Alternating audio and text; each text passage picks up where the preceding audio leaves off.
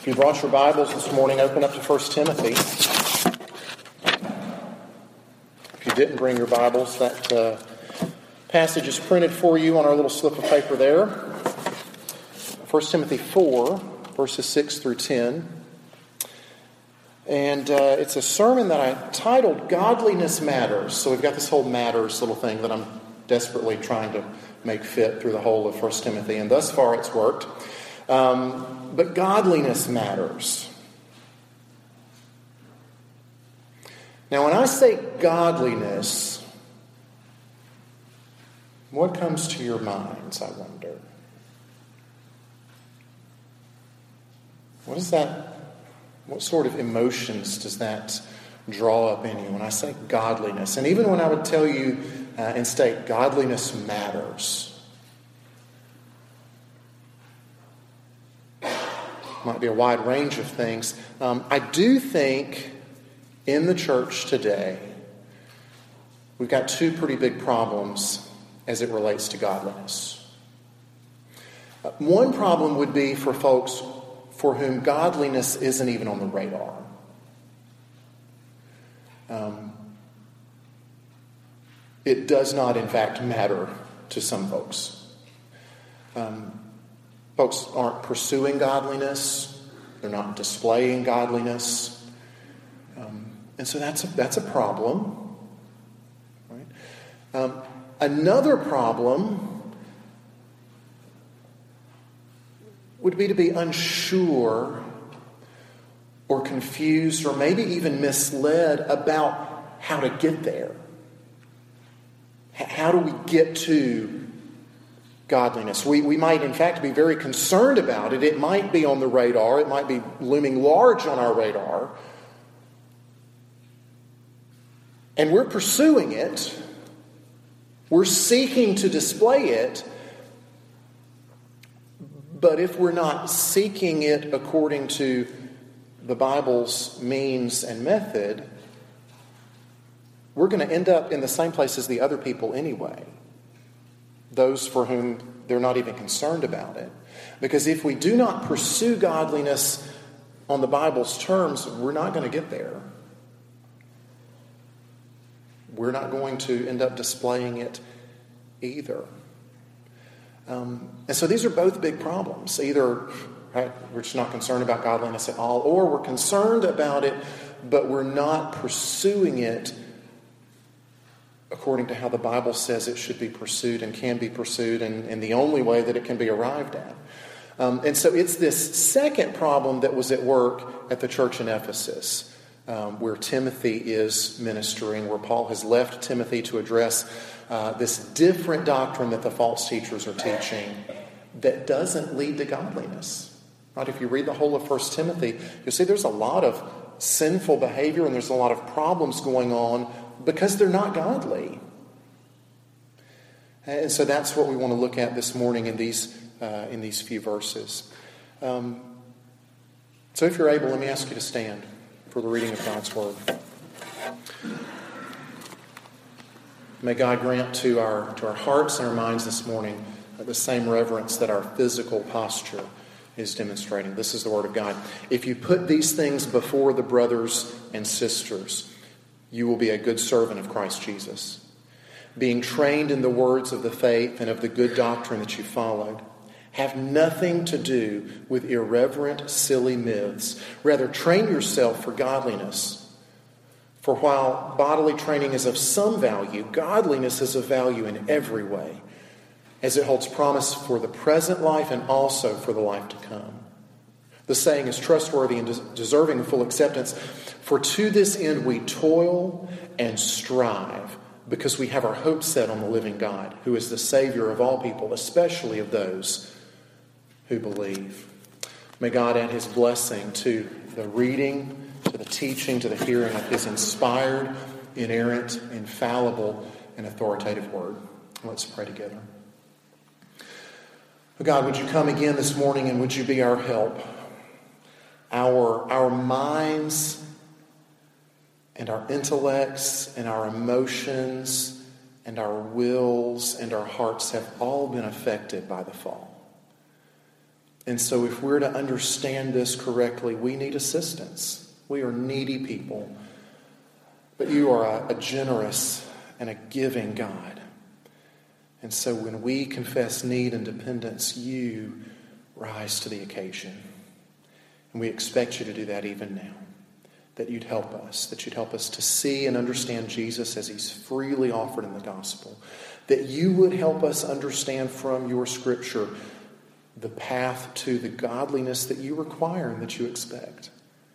We pray these things in Christ's name and for his sake. Amen. Please be seated. So there are three, uh, three things that I want you to consider categories. They were originally points on the outline. Uh, and I was going to try to preach this thing through those points, but I decided, sort of in our uh, makeshift, more casual service this morning, uh, that I would tell you what those three things are so that you could be on the lookout for them.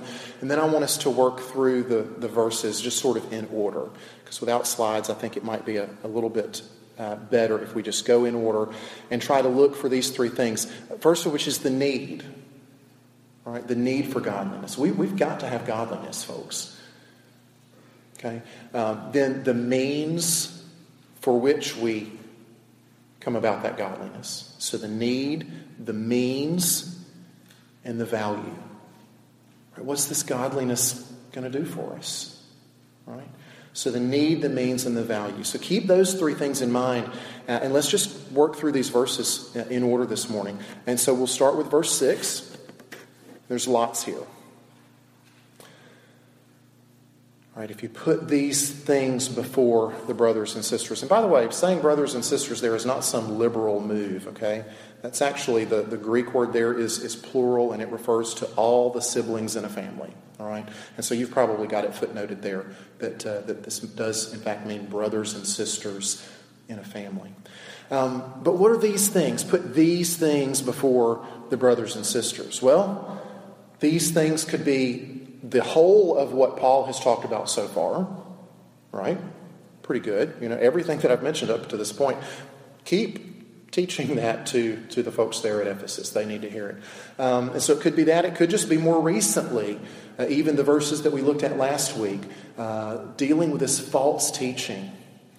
Uh, this, this false teaching of uh, of these false teachers as it related to godliness. Because if you were here last week or if you looked at those verses, um, those false teachers were trying to get folks to believe that godliness somehow could come from within. It could come from being really disciplined.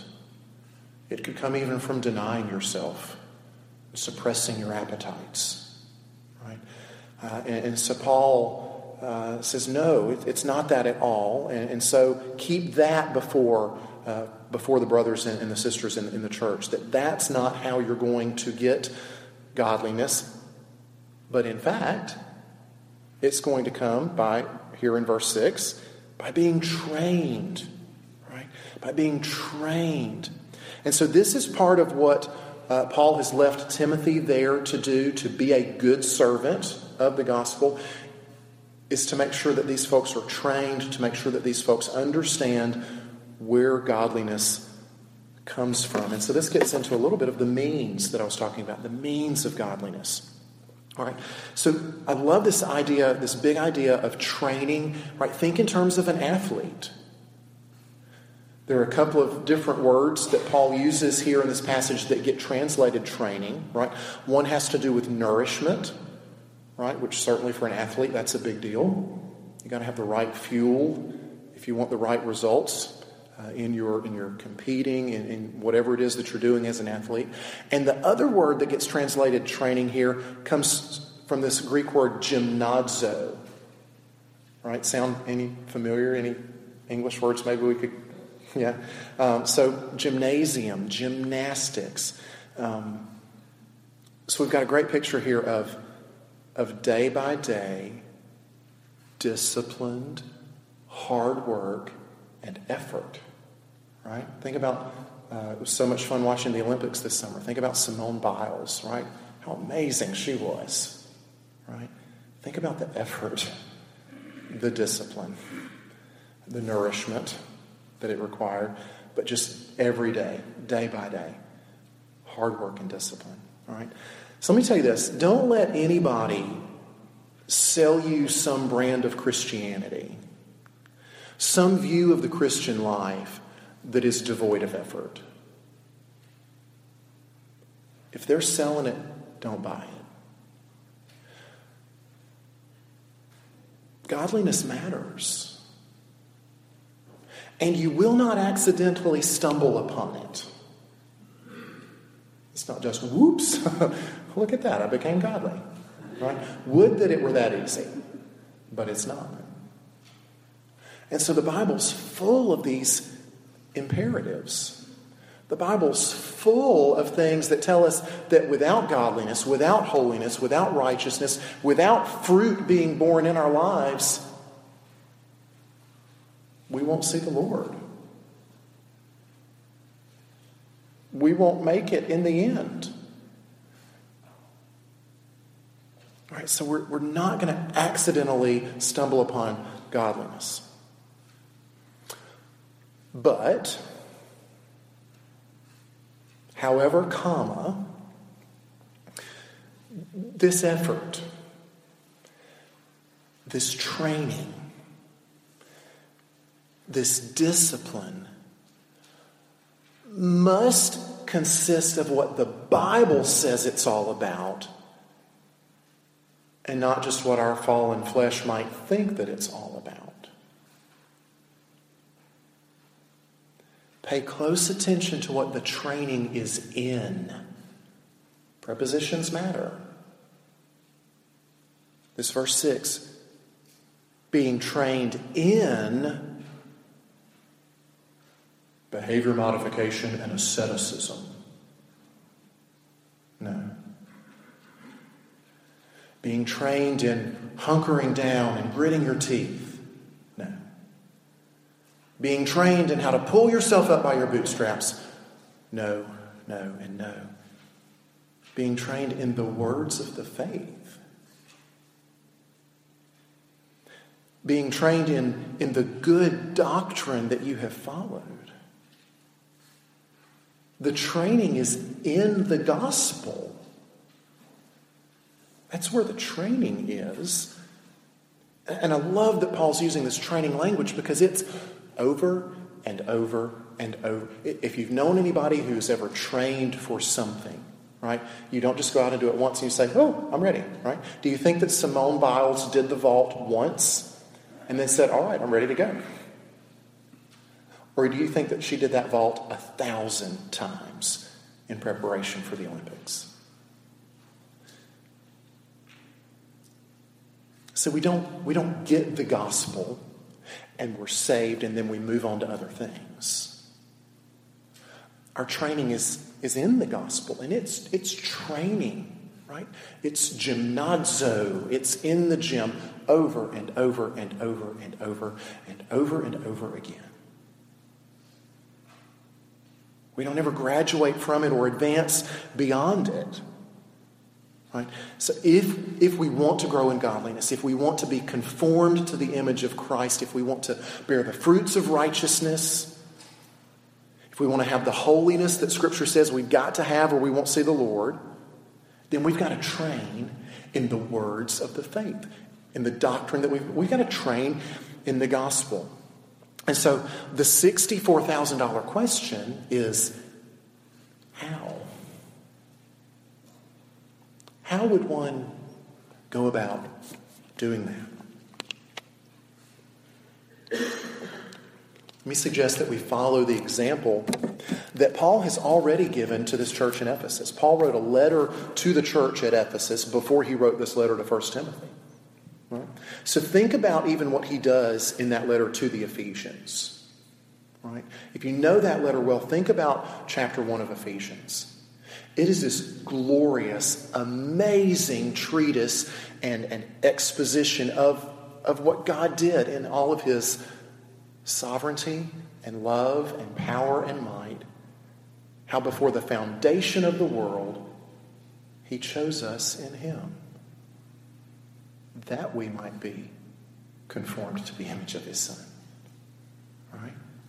So it starts there, right? How would you be trained in the gospel? over and over and over again? Well, you would go over the contents of the gospel, like Ephesians 1, that leads into Ephesians 2, that continues and talks about how we were dead, how we were dead, rebel enemies.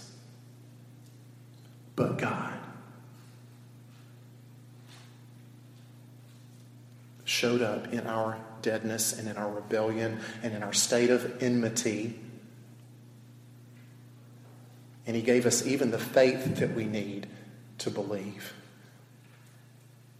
to place our trust in His Son, our substitute, our sinless Savior. Right?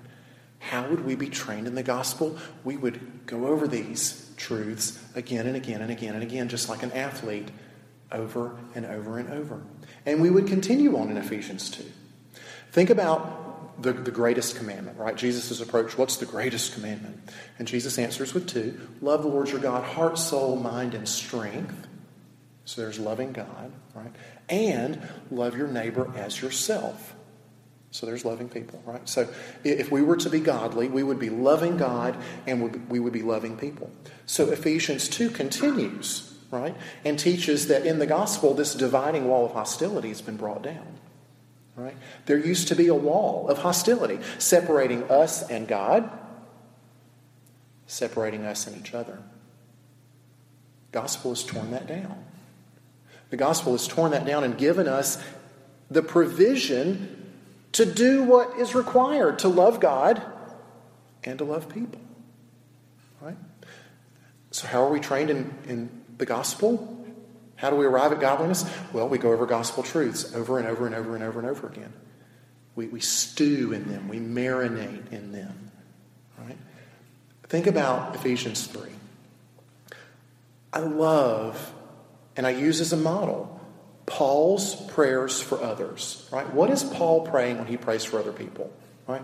It's not very often healing, relief from sickness, right? That's not the bread and butter of his prayers for other people. The bread and butter of his prayers for other people are what you find in Ephesians 3, beginning in verse 14. So, this is what I'm very often praying for other people. For this reason, I bow my knees before the Father, from whom every family in heaven and on earth is named, that according to the riches of his glory, he may grant you to be strengthened with power through his Spirit in your inner being, so that Christ may dwell in your hearts through faith that you, being rooted and grounded in love, may have strength to comprehend with all the saints what is the breadth and the length and the height and depth, and to know the love of Christ that surpasses knowledge. That's what he's praying for other people because he knows that's their biggest need. Because he knows that if they get a glimpse and a grip on how deeply they've been loved in the gospel. That is life changing. To be loved that deeply, that undeservedly, that sacrificially, that unconditionally is revolutionary. It changes everything about you. So, what would it look like to be trained in the gospel, to arrive at godliness through the Bible's means? It would be to, to repeat over and over and over again these glorious truths of the gospel. What's been done for you in and through the gospel by the power of Christ.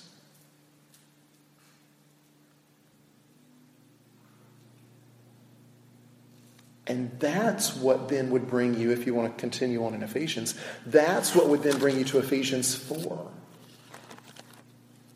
where Paul says, I urge you to walk in a manner worthy of the calling that you've received, with all humility and gentleness and patience and grace. See, see, there's the hinge in Ephesians of where the behavior kicks in, of where godliness is on display. It's because you've stewed and soaked in the gospel truths.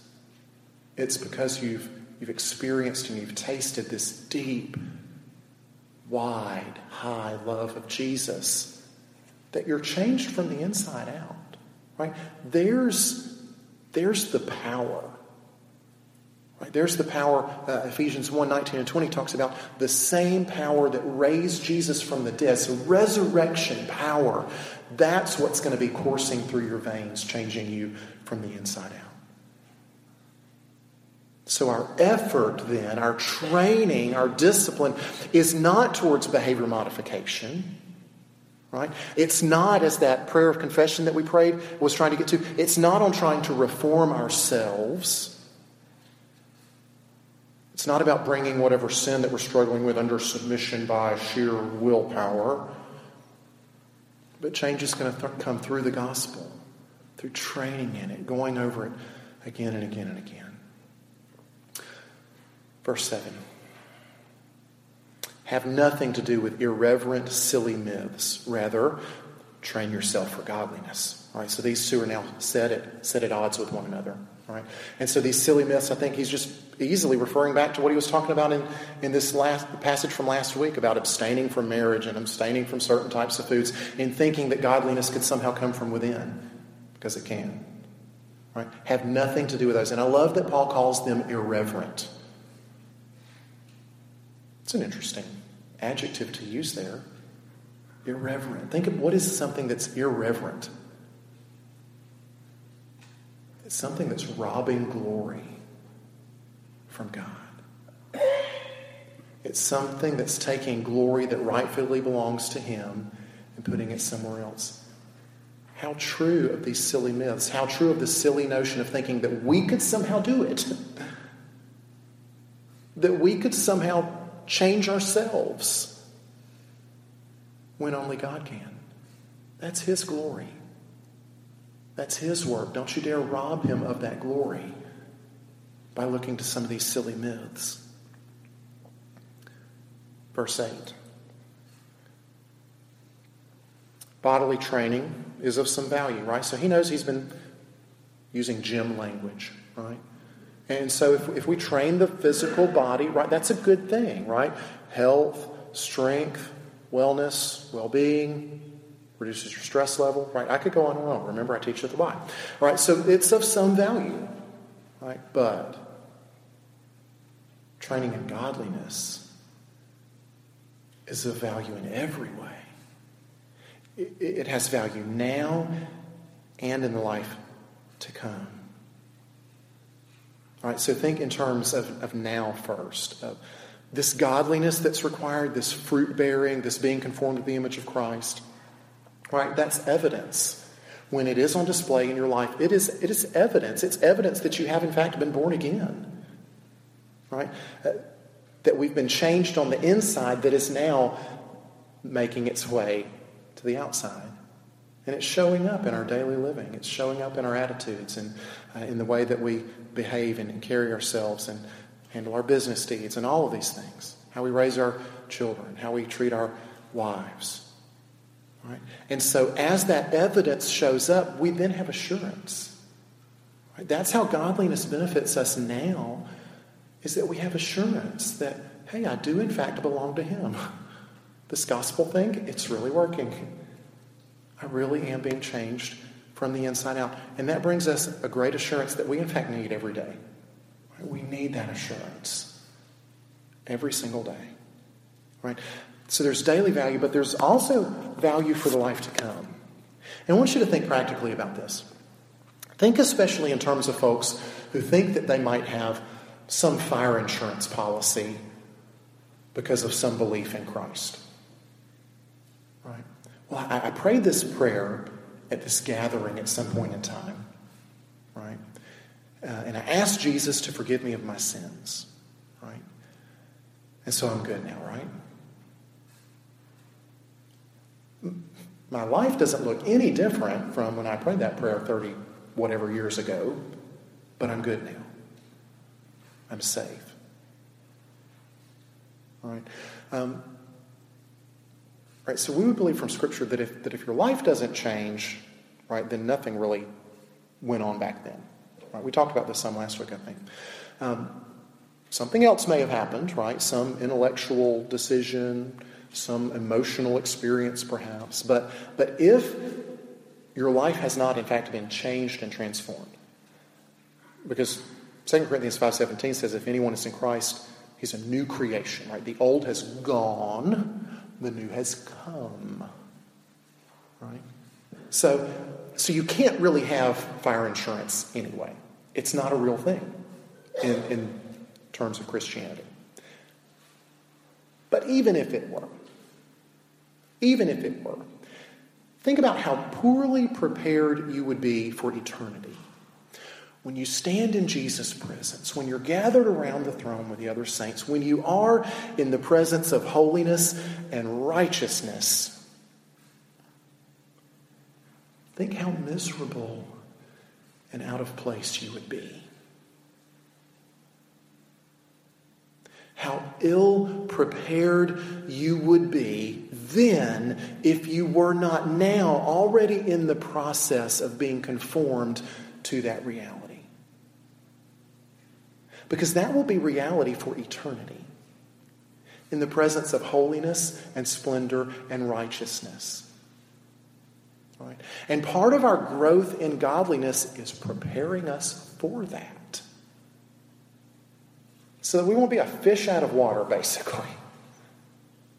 Right? What we have now as fruit is being born in our lives by the gospel is a foretaste of what's to come. The growth in godliness and holiness now is preparing us for glory. It'll be completed at glory. We're just in process right now, but we're being prepared. We're tasting a little bit of it now to be prepared for when we get the, the full thing then. Though now we see it only very dimly. Right? It's a value today, it's a value for the life to come. Now let's finish with verses 9 and 10. Saying is trustworthy and deserving of full acceptance. Paul has used that before in this letter. For to this end we toil and strive, because we have our hopes set on the living God, who is the Savior of all people, especially of those who believe. Right? So let's get that last part out of the way. Let's deal with that, because that's not the main thing, right? This He's the Savior of all people, especially those to believe. All right, so we've already seen this once in this letter. We've already addressed this in, in chapter 2, right? This is not universalism, right? Because the rest of Scripture clearly takes that off the list of being an option. So something else is at work here. And so, like we talked about in chapter 2, part of what this is is just the character of God. God is a God who saves. He's God, our Savior, and He delights in saving people. It brings Him great pleasure to save. But He will always and only save through faith in His Son. So he's the Savior of all. He's a God who saves. Namely, in other words, i.e., those who believe. Right? See, what, what the false teachers were actually doing in Ephesus was being very restrictive with who's going to be saved. Right? They were restricting and narrowing it down and saying, you've got to suppress your appetites. You've got to display some, some power and some fortitude from within if you're going to be the real deal, if you're going to really, if you're going to cut it. So they were restricting it. And Paul is blowing those restrictions away and saying, no, it's, it's for all people, especially those who believe in the Son. Right? So it's not universalism. Now, let's get to the, the real meat of verse 10 here. Right, we've got it again this effort, this discipline, toil and strive. See, the Bible's full of imperatives. You can't get around them. The Christian life is full of effort. But we've got to put that effort and that training in the right place, right? So that's basking in and soaking up and soaking in the gospel and this repetition over and over and over again. So it's got to be in the right place. But we've also got to use the right fuel for that training. Our effort has to be fueled by the right thing. And so notice this clearly. We toil and strive because of the hope we have, and not the other way around. We don't have hope because we toil and strive. No. We strive because we already have hope. Get this reversed and you lose the gospel. Get this reversed and you lose Christianity and you become like every other world religion out there, where your hope and your assurance come from what you do.